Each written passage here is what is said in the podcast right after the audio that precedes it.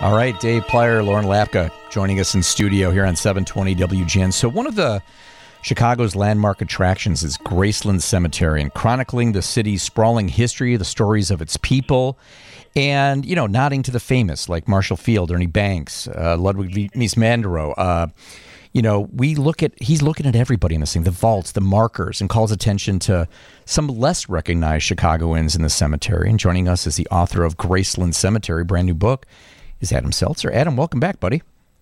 Hey, thanks. Good to be here. Absolutely. So, you know, I think we need to start the conversation uh, by telling us about a man named Thomas Barber Bryan. Yeah, Thomas Barber Bryan was the founder of Graceland Cemetery. I sometimes describe him as like a Forrest Gump type character in Chicago history. He just pops up everywhere.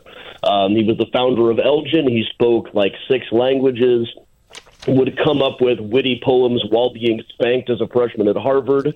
Um, bought the handwritten draft of the Emancipation Proclamation. Uh, was the vice president at large of the World's Fair, and also the founder of Graceland Cemetery. Yeah, so he, you know, and this is a guy too. You know, we had a city cemetery, but it was pr- in pretty horrifying condition. You're re- reading some by, of the stories about like a doctor. Yeah, by all accounts, it was it was utterly disgusting out there. There was uh, sandy neglected. They hadn't really thought about drainage at all. And according to the Chicago Times, they were always catching uh, drunken people having sex in the cemetery. Um, that may just be the Chicago Times. They were always having a moral panic about something or other out there. Is that still these, is that still a thing? Highly dedicated. As, as disgusting as it was, it, these would have been like some highly dedicated Gothic fornicators, and those oh. are my favorite kind of people. So, oh my god!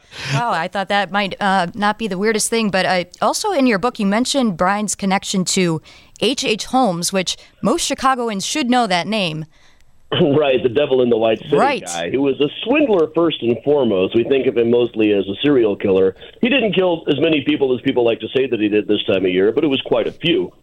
But he also uh, bought a half interest in a copier machine company from Thomas Barber Bryan. A guy in Bryan's office had bought this company and persuaded him to go halvesies with him on it, but Bryan didn't really have time to run a copier machine company. So he found a buyer. It was H. H. Holmes, and Holmes paid him with a seven thousand dollar promissory note, and then never actually gave him a nickel. This led to a lot of lawsuits. I, realized when I was uh, I did an H. H. Holmes book before this one, and realized how just how much of Thomas Bryan's paperwork I already had in my files because of that. So weird, and and Abe Lincoln, right? So this guy knows a huge yeah, serial knew, killer, and he met he met the Pope, he met Abe Lincoln, and he met H. H. Holmes. Probably the only person who did oh, that. Gosh. Yeah, pretty creepy. And you know what? And I was again reading some of these stories about old cemeteries. Like there was doctors that would go and and you know rob you know grave rob and get you know oh, bodies yeah. for medical students. Yeah, yeah, to dissect stuff. So how did like Graceland come about itself? Well, really, it was after Thomas Barber Bryan's son Daniel died in 1855. He thought that he his specific word that he used for the cemetery was repulsive. Yeah. So he started researching cemetery management, which is a very new art at the time. Sem- garden cemeteries and private cemeteries were still a pretty new concept. But he read what he could about things like drainage and how to set it up financially to work in perpetuity, even though eventually all the plots might be sold. And five years later, Graceland was opened. Wow. Wow. And there, I mean, there's so much history here, and we talk about the hauntings and everything. And, you know, I'm a little more familiar with Resurrection Cemetery. Lauren is more familiar with Bachelor's mm-hmm. Grove in her neck of the woods, you know, but there are just some amazing, amazing names in Chicago history that are buried here. Oh, yeah. Some of them are. Some of them we all recognize. We still know Marshall Field's name. We should. We should still know Ernie Banks. And then there's a lot of people who were really well known in their time. Like Emery A. Storr was the star speaker at every rally from the 1850s to about 1880 or so. And he's just buried in an unmarked grave now. There were whole books of his speeches were published after he died. Uh, now nobody really remembers him. Hmm.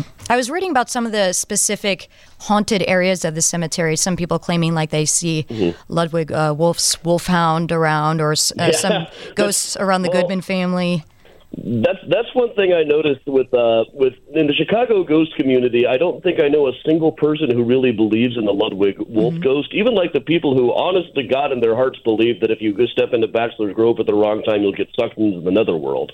Uh, tend not to believe the Ludwig Wolff one. but then again, you know, what if what if his daughters, who was interred in that vault with him, was in the Iroquois Theater fire? Mm. Okay, yeah, which was one of the worst hit uh, disasters I think in Chicago, right? Yeah, one of the uh, that and the Eastlands. Um, it's probably second place in terms of sheer number of fatalities after the Eastlands, and the, the area around that is definitely said to be haunted. Well, here's the thing: one of the ghosts that employees at the old uh, with the Nederlander Theater, but it was back when it was called the Oriental, in about 15, 20 years ago.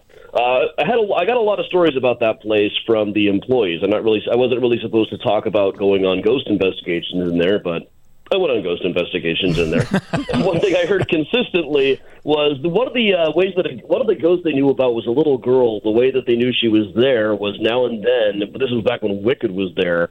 Uh, every now and then, the toilet in Box dressing room would flush by itself, and they'd hear the sound of a little girl giggling. And Harriet's dad, Ludwig, was the biggest toilet manufacturer in town. So wow, it all tracks anyway. Nice to have those connections. We are talking to author and historian Adam Selzer. His new book is Graceland Cemetery. All right, we are talking to author and historian Adam Selzer. His new book is Graceland Cemetery.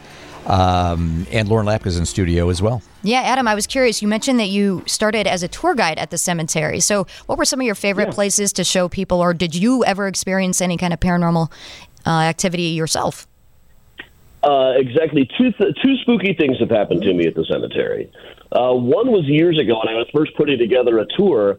I was walking along just down one of the paths, and I heard this voice behind me shout out the word Tanya, like you would like you would shout at someone named Tanya who was about to run into a street full of traffic and didn't realize it. Okay. Oh my goodness. And I looked around me, and I didn't see any gravestone named Ta- with the, the word Tanya on it, but I, I did just a second later see one where the de- date of death was the day of the Iroquois Theater fire. Oh. So that's kind of spooky. Um, but of course, you've got to remember we're not exactly in laboratory conditions there. We're you know it's a cemetery in in the middle of a city. Uh, and the other one was fairly recently. I was walking around by the grave of Franz Bartholome, a brewer, and heard the sound like very distinct sound of someone behind it go.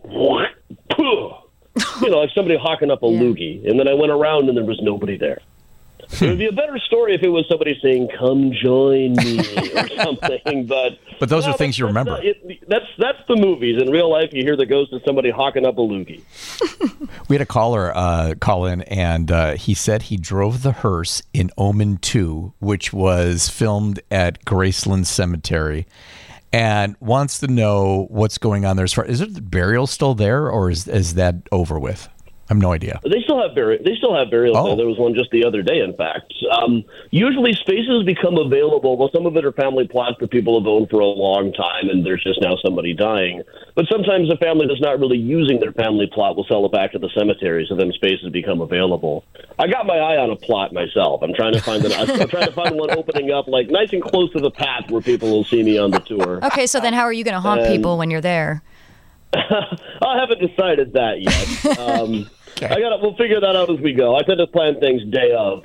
But uh, I, I, don't. I don't want my name on a stone. I don't need my body to be there or anything. Just give me a little stone by the path that doesn't have my name, just the dates and then man of mystery. You know what I've noticed too is that pictures on on gravestones were a big thing in the turn yeah. of the century in the 1900s. And there's you know at Resurrection where my grandparents are, I always see. I like I know that guy in my head since yeah. I was a kid. I mean, seeing that picture every year.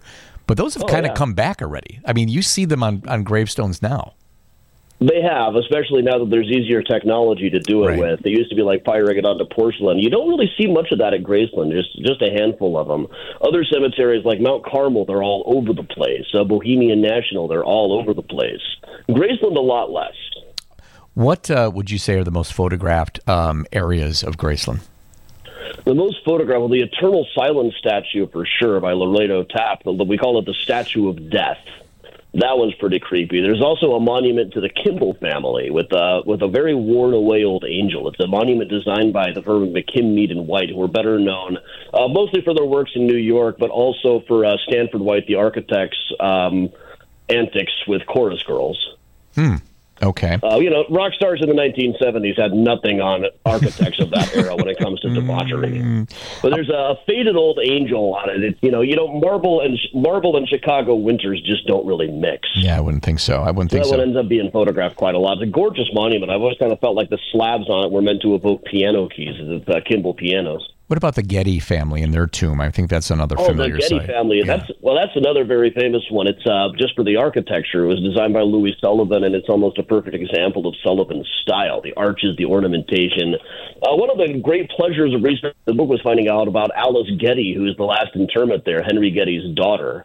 Uh, she was uh, an adventurer, an archaeologist. She was an expert on uh, on Buddhist art. She had a, a, book out called "The Gods of Northern Buddhism: Their History, Iconography, and Progressive Evolution Across the Northern Buddhist Countries." Uh, published uh, books in Braille for soldiers who've been blinded in the war. Had a manuscript burned by the Nazis. Lived in a Buddhist monastery in Japan for a while. Uh, she lived like an Indiana Jones character. Gotcha, gotcha. You've got some Graceland Cemetery walking tours through mysterious Chicago that you're doing uh, on yeah. Sunday, and I think also sometime next week. Talk to folks about that. Yeah, the, both of the next two Sundays. They're just about sold out for this Sunday. But right now, it's an interesting situation. Graceland's main entrance is closed right now. They're redoing it for construction. So we're uh, we're starting out about halfway up the up the wall on Clark Street where the alternate entrance is. But that means we get to see some places that are usually just too out of the way geographically to go to on a tour. Adam Selzer. Some stories that I hardly ever get to. Adam Selzer, the new book is Graceland Cemetery. You can check out more at mysteriouschicago.com. Adam, thank you for the stories. Appreciate it, pal. Happy Halloween to you. Sure. All right. Happy Halloween to you. Thank you.